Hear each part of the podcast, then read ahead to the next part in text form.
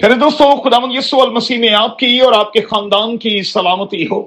آئیے میرے ساتھ دیکھیں یہ سایہ نبی کا صحیفہ، اس کا اکتالیسواں باب اور اس کی تیرہویں آیت۔ اور صبح کے لیے ہمارا مضمون ہوگا ہی will hold you like a loving father وہ آپ کو پکڑے رہے گا ایک محبت کرنے والے باپ کی طرح۔ موجودہ آیت میں ایک زبردست حقیقت دکھائی گئی ہے۔ خدا ہمارا دہنا ہاتھ پکڑے گا اور کہے گا، مت ڈر۔ کہے گا، میں تیری مدد کروں گا۔ غور کریں۔ خدا بائیں ہاتھ سے میرا اور آپ کا دہنا ہاتھ پکڑ کر کہے گا کہ مجھے اور آپ کو اب تک یہ تجربہ ہوا بھی ہے یا کہ نہیں۔ اچھا میں اکثر شاپنگ سینٹرز میں دیکھتا ہوں کہ والدین دائیں ہاتھ سے بچے کا بایاں ہاتھ پکڑے ہوئے ہوتے ہیں۔ اور جب وہ اپنے بچے کی انگلی اس کا ہاتھ تھامے ہوئے ہوتے ہیں تو بچے پر غور کریں تو وہ اپنے آپ کو انتہائی طاقتور، محفوظ محسوس کر رہا ہوتا۔ ہے وہ جمپ کرتا اور ساتھ ساتھ چل رہا ہوتا ہے۔ وہ یہ احساس دلا رہا ہوتا ہے کہ میرا باپ میرے ساتھ ہے، مجھے کچھ کمی نہیں۔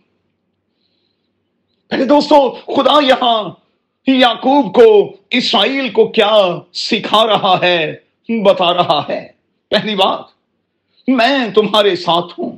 دوسرا، میں نے تمہیں ہولڈ کر رکھا ہے۔ تیسرا، خود کو چھوٹا نہ سمجھو، کیونکہ میں تم سے پہاڑوں کو ریزا ریزا کرواؤں گا۔ تمہارے سامنے ٹیلے جو ہیں، وہ بھوسے کی مانند ہو جائیں گے۔ اور سب دیکھیں گے، اور یہ کہیں گے کہ خدا من کے کوی ہاتھ نے یہ سب کچھ کروایا ہے۔ ہو سکے تو یہ سایہ کی کتاب کے اکتالیسویں باب کی تیرہویں کا بیسویں آیت کو پھر سے دیکھ لیجیے گا۔ یعنی دوستو، آج کی صبح میں چند ایک باتیں مہربانی سے نوٹ کر چھوڑیں۔